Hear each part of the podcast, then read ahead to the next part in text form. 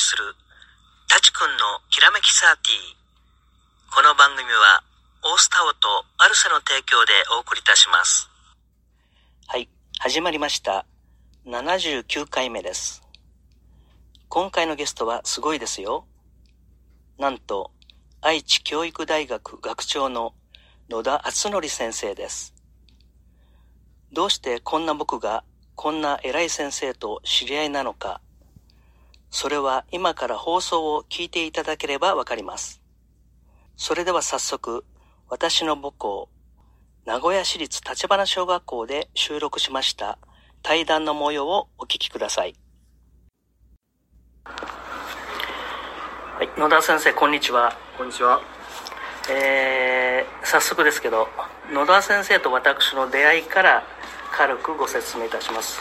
えー私息子が3人いるんですけど次男の直樹が12年生の時の担任ということで、まあ、あの当時私もあの息子が3人おりまして PT 副会長という大役を、えーまああの監査とか含めて5年させていただきまして、まあ、校長先生や教頭先生や他のいろんな先生にお世話になったわけですけどその時に、まあ、野田先生と、まあ、お知り合いになったということですけど、まあ、あの当時から、まあ、かなり野田先生はエリート中のエリートだいえ、そんなことありません。いや本当にあのおベンチでも何でもなくだからちょっと一目置いてたわけですけどももう本当にあの上り上り詰められて。もう教育界ではもう頂点ですねいえ、そんなことありません。もう本当に雲の上の方ですけど今日は本当にお忙しい中お時間取っていただきましてありがとうございますとんでもないです。でまあ30分弱なんですけどえーまあ本当最近物騒なおかしな事件がね連発してますけどやはりまあ私個人的な意見ですけどやはりああいったおかしな事件が起きるっていうのもやはりまあ教育も関係してくるんじゃないかなとは思ってるんですけどももう教育のなんていうんですか体系自体も今それこそね不登校とか、えー世の中目まぐるしく変わってますんであの N 校とか S 校ですかそういった教育形態もねだんだん日々変化してますけどまああの野田先生ご専門ですからね、まあ、いろいろ今日はあのポイントだけをまとめてお聞きしたいわけですけどもあの教育の意義と目的っていうとちょっと硬い話になるんですけど僕が思うには何のために教育が必要っていうか重要かっていうとちょっと数日前から考えたんですけど結局は広い意味では世界の平和と個人の幸せのために教育というのは重要じゃないかなと思うんですけど野田先生は、まあ、一口では言えないと思うんですけどどうですかそれも多少当たってますかねいや、まあ、まず、あの、大志さんとは、さっきの応援でね。えあの、まあ、直樹君の、まず話に戻りますけども。はい直樹君、今何歳になりました？36ですかね三十六ですか。ああ。そうすると、うちの娘よりも、うん、ひ二つ上かな。ぐらいになりますね。はいはい。で、あの。三兄弟と言われて。そうですで、あの、直樹君ちょっと真ん中なんですけども。あの、お父さんはこうやってね、活発な方なんだけど当時直樹君は。割とおとなしい。はい。あの、それこそ目立たない。あの、ね。お子さんだったんですよね。妻に似てるもんですからね、はい、あそうなるほどなるほど。それですねまあいろんなお子さんもちろん見えるわけですよ、はい。あのー例えばお兄ちゃんなんかはね野球部とかサッカー部でいあましたけども、結構活発なそうですね。でそれぞれ良さがあってそれぞれ自分の良さっていうのはなかなか自分では分からないんですね。あなるほど。自分で、はいはい。で学校の教育活動を通して、えーその子の良さを、えーまあ、分かるようにしてやる。はい。これは私は教育の真髄だと思うんですね。まああのー性格のこともそうだし得意分野のこともあるし、ええ。ね全部が全部得意っていうわけにはならないので、うん。ああなたはここがいいよ。うん君はこういうことできるからすごいね、はいはいはい。っていうことでそのえ先ほどもちょっとこの立花小学校の応接室でですね校長室で、あの学校評議員会っていうのやってたんですけども、ええ。その自己肯定感だとか自分の良さを見つけさせる、はいあのはい。意識させる。それが私は教育の一番大事なところで、あーなるほど。そうすると自分の良さがあればじゃあ他の子も他の人もいいところあるんじゃないかなっていう他を尊重するはいはいそういう視点につながると思うんですよ。なるほど。それがないともうぐちゃぐちゃになってしまうとうん。いうふうに思うのでいかに、あのー大人、まああのー周りの、えー大人がですね子供に「あなたこんなとこがいいこんないいとこあるじゃない」と「こんなことできるじゃない」っていうようなですね自信肯定感を出せることが私は教育の一番根本じゃないかなっていうふうに思ってます。なるほど。さすが深いですね話。いやいやいやいやまあ、確かに今あれですよね。大学でもあの一芸に秀でてるはい。ので推薦で入ったりそういうシステムありますもんね。だからうちのあの直樹で言いますと、まあ、絵がちょっと得意だったと。そね。れでまあ今もちょっとあのデザインの今度事務所でねあのお世話になってるんですけども。まあ長男はまああの中学校でもまあなぜか生徒会長。なんかお父さんの人生本本人はささせられたって言ってますけど、ええ。なんかね、あのー今今も仕事で営業の仕事やってますけど、まあ、多少口数が多いのは私にいたのかわからないんですけど。まああのね本当に3人3様って言いますかね。顔は似てるんですけど性格みんなバラバラですからね。だからましてや10人いれば10人あのキャラも性格も得意分野もね違うと思いますし。確かにさっきおっしゃられたようにあの個性を伸ばすっていうのもね教育の一環だと思いますけどね。また私はずっと小学校教員を、はい。ね、14年間やったんですけども、はいはいその中学校と小学校の違うところはですね、はい。ちょっと今ですね方向がちょっと怪しくなってきましたけども、はい。全部の教科ほとんど全部の教科を担任が、はい。まあ、担当するっていうのが小学校の良さなんですね、はいはい中学校は、まあ、それぞれ勉強難しくなってくるので、い。それぞれの専門の先生が担当する。そうですね小学校はほとんどの教科を担当するので、はいその子がどの教科が得意でどの教科が苦手でっていうのが分かるわけですよ、うん。そうするとその子が得意のところでその子を生かしてやることができるんですね、はい。そこが小学校教育の良さじゃないかなと、はい。ただ最近国の方針で、えー理科とか算数だとか、はい。体育だとか、はい。あれ英語もかな、あの担任以外の先生方がはい。やる方向性が出てますよね、特に部活とかね。うんそうですよね。そうすると、うーん例えば今まではほとんどの教科見てたのに半分の教科しかその子見れないわけですよ、ああなるほど、はいではい。私がさっき言ったですねその子の良さを引き出すことがうん。担任ができるのかな、それこそ学校がチームになればできるんですけども、はいはい。なかなかそこに難しさがあるんじゃないかな、うん。今ちらっとあの田さん部活のこと言われましたけども、はい。私も若い頃からずっと部活をまあ当初はやらされてたってことでしたけども あのそれこそ私は男子の部活をずっと担当してたので、え朝からですね本当に夕方遅くまでずっと一緒に高学年の子たちは生活するわけですよね。はい。それはやっぱり彼らの気持ちにも残るしですね、はい。今でもやり取りがあるのはまあ授業プラス部活だろうなんだろうなって思いますけどね。あーそれがやっぱり働き方改革の名のもとにだんだん部活が離れていってしまう、はい。学校の先生から離れていってしまう。はい。それは私は大丈夫かなっていうふうに心配していますね。ああなるほどね、はい。そうですね。まあ本当ねえ今は本当先生自体もねあの昔は我々の子供の頃は悪いことやったら廊下に立っとるとか往復ピンだとかね。もう日常茶飯事ですけど今そんなこと言ったらねもう子供の方がねもう先生は絶対手出さないぞとかね。もう本当に私も一時ちょっと教師目指した時期があったもんですからね。並んでよかった。結構あの私は大学は京都の方だったんですけどやっぱり先生の同級生結構いましてね。まあ本当にいろんな苦労話を聞いてると俺には無理だなって並んでよかったなって本当に思ってます。本当にあのご苦労が目にし染みてますけどね。もう時間もねあのそれこそ働き方改革もあの相まって先生はね知らない人は先生は生徒と一緒で夏休み冬休みええなってね知らない素人は思うんですがとんでもない話ですよね。当にお忙しいってことは重々承知してますけど。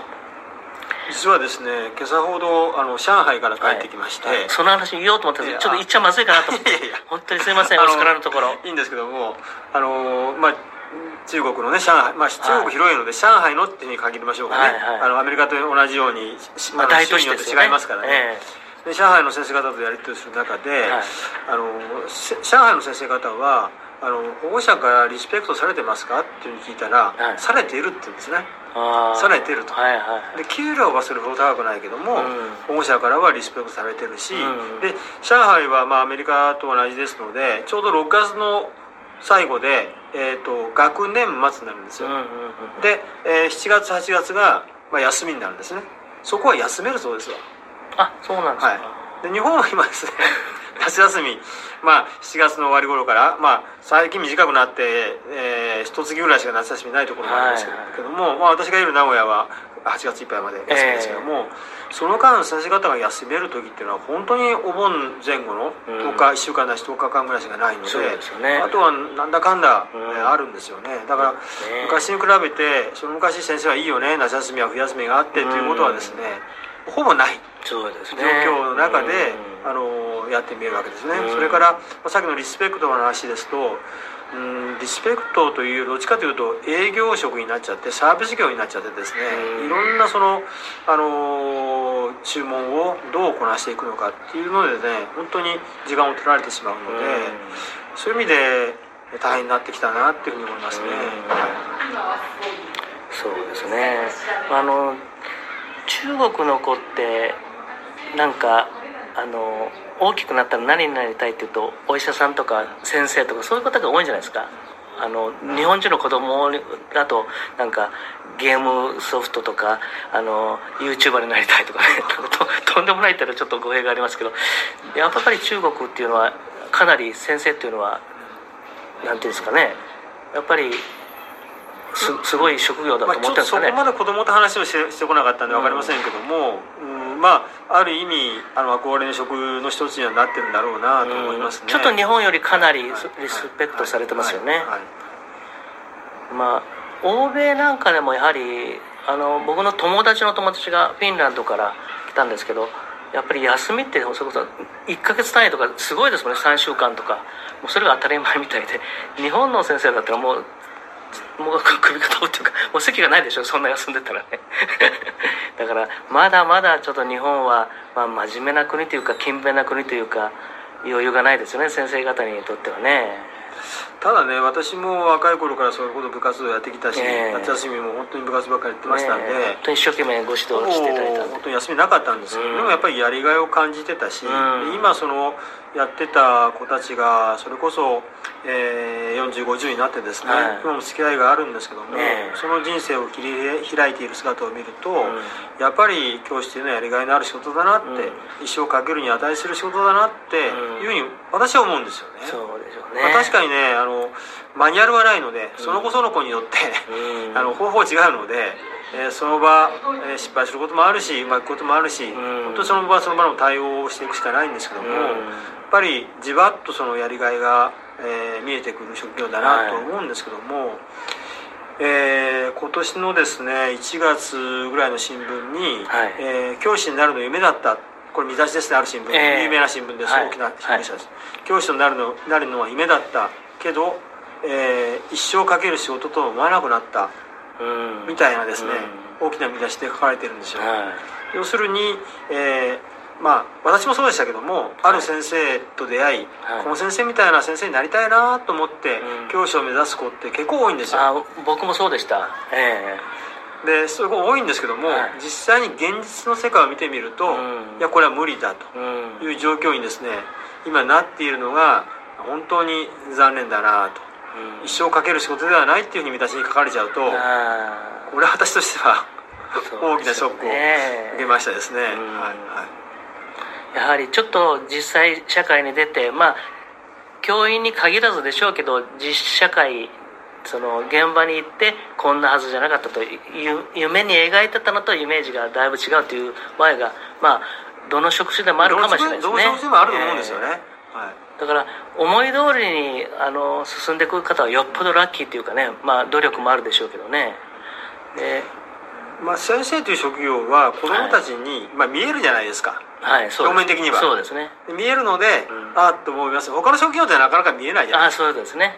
だからうん。それほど憧れというか現実現実とその、あのー理想の狭間がですね、うん。なかなか区別つかない。うんだけど先生ってああやって教えて僕たちと一緒にやってくれてというでなりたいなと思ってなってみると例えば教育実習へ行くとおやおやという世界がうん。見えてきちゃうと、はい。そこでギャップを感じていやという形になっちゃうんじゃないのかなと思うんですね、うんそこが難しさだなと思うんですね、あの私なんかは逆に、えー憧れの先生がいて先生になろうと思ってそれこそあの、まあ、愛知教育大学に入れてですね、はい。教育実習に行きました、はい。私は附属名古屋小学校のとこ行ったんですけども、はいはい。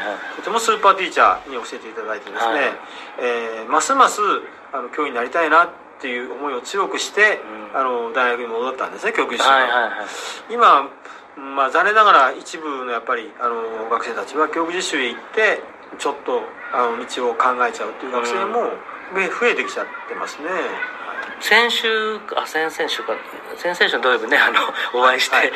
あの時、まあ、僕ちょっとあの勘違いしてたんですけど今は、えー仮に100人卒業すると実際せ教員になられるのは70%ですか？あのうちの大学は結構高い方高い方なんですけどもあもっと低いんか。いや高い方なんですけども、はいはいはい。うちもちろん専門ですからね。はいうちは100人中まあだから70%、はい。全70%が教職に就職します。であの私学とか全部含めるとやっぱり6割ぐらいですかね。もうちょっと低くなるでしょうね。当然うんまあ教育大学だから今ですねあの前昔はですね小学校の特教員なんかはあの、はい。国立の,、ええ。あの教員養成大学だとか教育学部しか免許取れなかったんですけども、はい。はい。今あのオープンになりまして、はい。えー次第でも取れるええようになりましたはいのでですねちょっと全体の数字はなかなかわからないんですけども、結構間口は広がったんですね。まあ教員免許は割と楽に取れるようになったんですけども、ただ免許はあっても先生にならないっていう数は結はい構増えてきまして、なるほど例えば今小学校の採用試験の倍率は全国平均はい。2.5倍です、毎年ですね最低を更新し続けてます最近こここ数年。愛知県もまあちょうど平均並みの2.5倍なんですけども、はい。例えば九州の方ではですね、はい。1倍台の県もありますし、この辺だと北陸の方でも1倍台の県があると。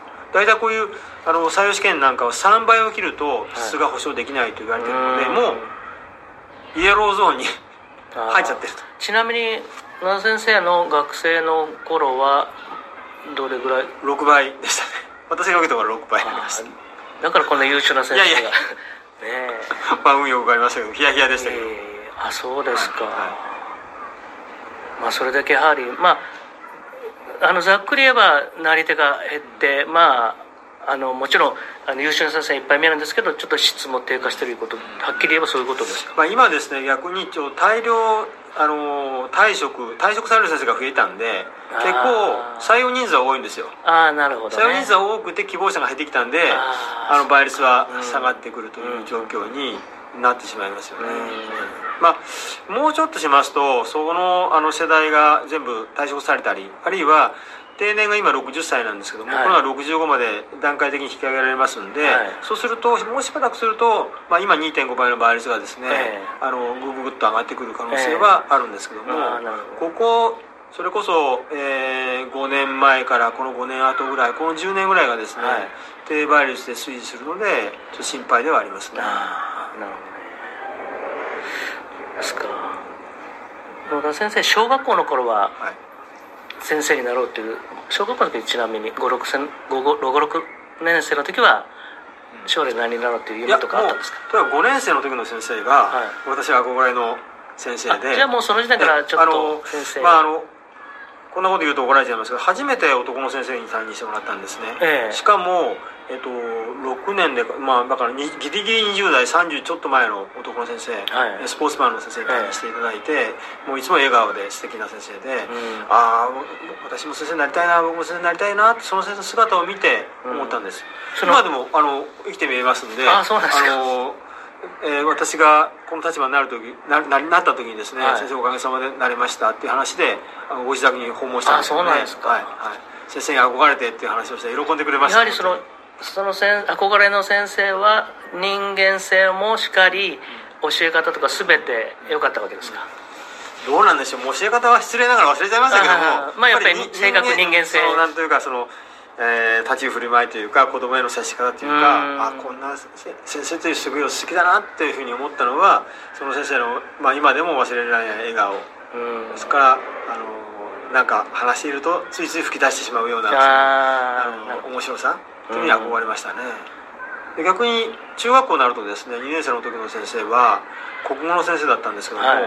もうすものすごく本読んでみるんですよ。はいはいで、まあ、国語の時間はもちろんですけどもホームルームの時間なんかでもですねその本に書いてあることを我々に教えてくれるんですね、うん。私はまた素敵だなと思いましたね。だから自分もその頃もう先生になりたいと思ってたんで、はい。自分も何か一芸に秀でたうん。教員になりたいなっていう気持ちで逆に憧れました、うん私は実は国語が苦手だったんで。先生生物でしたっけ？ね専門はねまあ理科なんですけどまも、あいやいやあの全部ね優秀なんですけどいやいやだから要はその小学校の56年の時のだ男の先生はクラスでも人気の先生でした、そうですねはい、はい、まるで昔の野田先生ズバリじゃないですかそそんなことありませんけどもいや本当野田先生のね僕 PTA の役員5年ねさせていただいたんですけどあのこれ嘘でもおべんちゃらでも社交辞令でもなく野田先生の悪口誰からも聞いたことないですからね。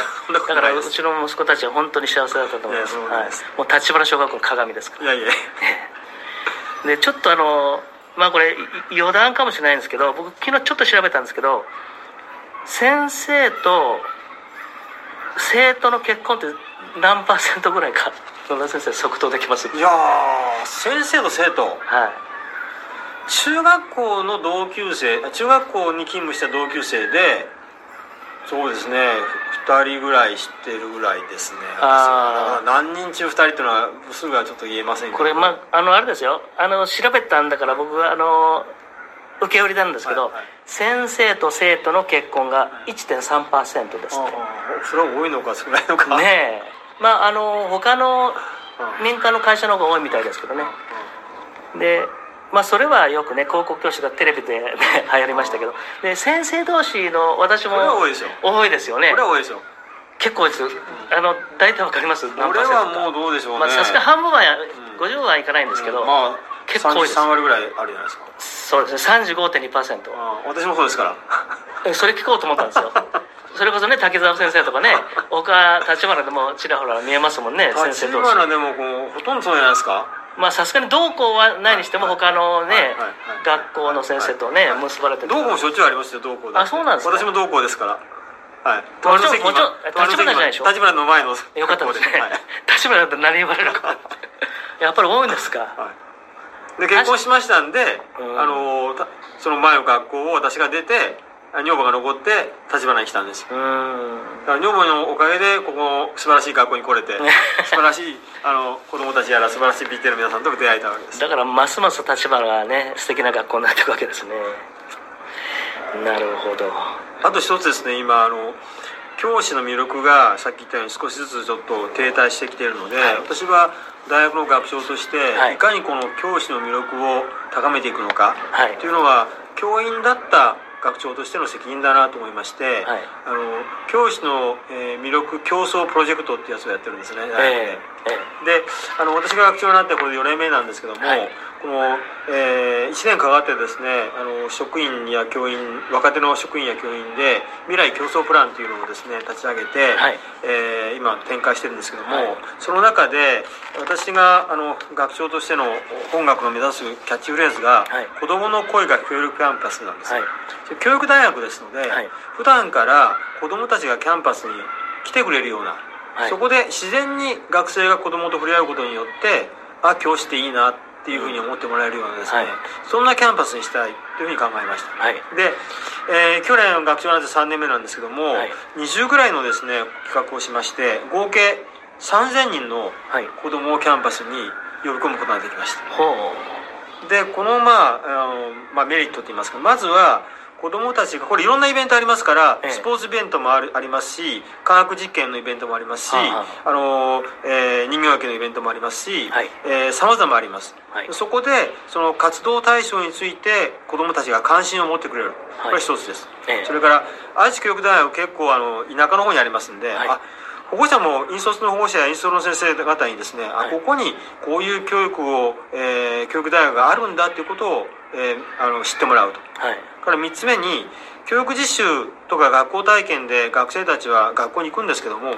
どうしてもこれは受け身なんですよね。えあの教育実習させてもらうと。えはい。でこれはいろんな企画を学生主体で考えて、はい。であの一応先行して予算をつけて、それで学生主体で考えるんですよ。ええ。非常に主体的に子どもたちと関われる場で,、はい。で子どもたちの姿を見てあ今度はこうしたいえー今度はこうしようというふうに、えー学生がまた考える、それ主体的に子どもたちと触れ合えることができるので、教師になる魅力も高まっていくんじゃないかなと。なるほど。そして子どもたちもですねこのお兄ちゃんお姉ちゃん先生になるんだって、うん。私もなってみようかなっていうのはですねやっぱり種をまかないとはいはい。芽が出てこないので,、将来を見据えてそんなことをやりたい。そして、この企画をすることによってあの学生と教職員、はい。から大学の教職あ大学の我々と地域の方々がえ共同するっていうようなですね、そんなことを狙っていていい成果が出てるんですよね。今年は実は5000人を目指してます。あそうですか、はい。当然親子であの参加してもちろん親子で参加すするイベントもあるし子供だけのものもあるし学年によって違いますのであそういうことですね、はい。あそうですあの今年もですね去年はこれ11月にやりましたけども、